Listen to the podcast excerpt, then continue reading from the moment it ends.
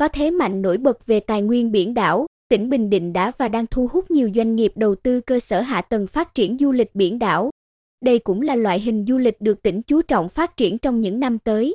Các vùng biển Bình Định có sự đa dạng các hệ sinh thái đặc trưng, có sức hấp dẫn cao và đủ khả năng tạo thương hiệu cho du lịch Bình Định.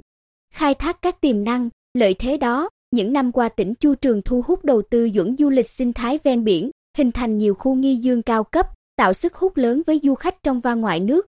Nhiều địa điểm có cảnh quan đẹp được đầu tư, khai thác hiệu quả, trở thành điểm đến hấp dẫn của du khách. Trong đó tập trung phát triển các khu nghỉ dưỡng ven biển dọc tuyến Quy Nhơn nhân Hội Các Tiếng, Quy Nhơn Sông Cầu. Cùng với đó, tỉnh Bình Định còn phát triển không gian Vịnh Quy Nhơn thành điểm nhấn ấn tượng cho du khách với các sản phẩm du lịch vui chơi giải trí, thể thao biển, sinh thái biển, ẩm thực, ngắm cảnh và trình diễn nghệ thuật dân gian Bình Định, phục vụ du khách, đa dạng các loại hình dịch vụ, vui chơi, giải trí. Hiện nay, có 21 dự án du lịch nghỉ dưỡng với tổng vốn đăng ký hơn 50.534 tỷ đồng. Trước đó một số dự án đã đi vào hoạt động một phần như khu du lịch Trung Lương, Maya Beach Resort, khu du lịch Kỳ Co, Eo Gió. Các dự án đang triển khai quyết liệt với quy mô lớn như khu nghỉ dưỡng cao cấp các hải bay Vĩnh Hội, các khu đô thị mới nhân hội.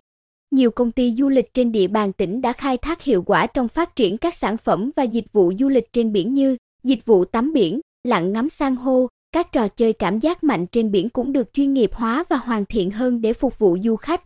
Hiện nay, dọc các bãi biển trên địa bàn thành phố Quy Nhơn có hơn 40 khách sạn đạt tiêu chuẩn từ 3 đến 5 sao, với hơn 5.000 phòng đạt chất lượng cao chiếm 40,7% tổng số khách sạn trên địa bàn tỉnh, là lựa chọn ưu tiên hàng đầu của khách du lịch khi đến Quy Nhơn Bình Định tham quan du lịch. Năm 2022 công suất phòng đạt trên 70% và hầu hết kín phòng các dịp lễ, Tết, mùa du lịch hè. Việc tỉnh đẩy mạnh đầu tư thực hiện hàng loạt dự án giao thông trọng điểm ven biển với quy mô vốn hơn 16.400 tỷ đồng trong những năm qua chắc chắn sẽ góp phần thúc đẩy sự phát triển của hệ thống du lịch biển trong tương lai.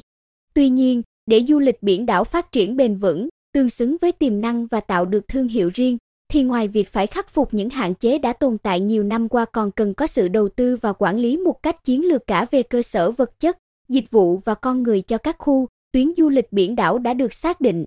Giám đốc Sở Du lịch Trần Văn Thanh cho biết, để du lịch biển đảo phát triển mạnh mẽ, các doanh nghiệp cần tăng cường đa dạng sản phẩm, làm mới các dịch vụ du lịch biển hiện có như lặn ngắm san hô, câu mực đêm, chèo thuyền kayak, đồng thời đẩy mạnh đầu tư xây dựng mới dịch vụ biển đảo chất lượng cao, cảm giác mạnh như dù bay, lướt ván, nhà phao trên biển, tàu lưu TRUDU lịch biển cao cấp từ 3 đến 5 sao.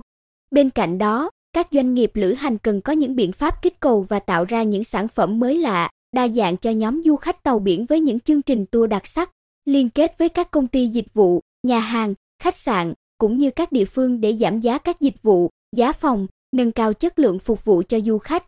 Đặc biệt, cần hướng tới phát triển du lịch theo chiều sâu, khai thác các dịch vụ nghỉ dưỡng, giải trí, khám phá, thể thao trên mặt biển, dưới đáy biển và ngoài đảo xa, đa dạng hóa sản phẩm du lịch biển, nâng cao giá trị gia tăng và khai thác các tiềm năng, lợi thế từ biển.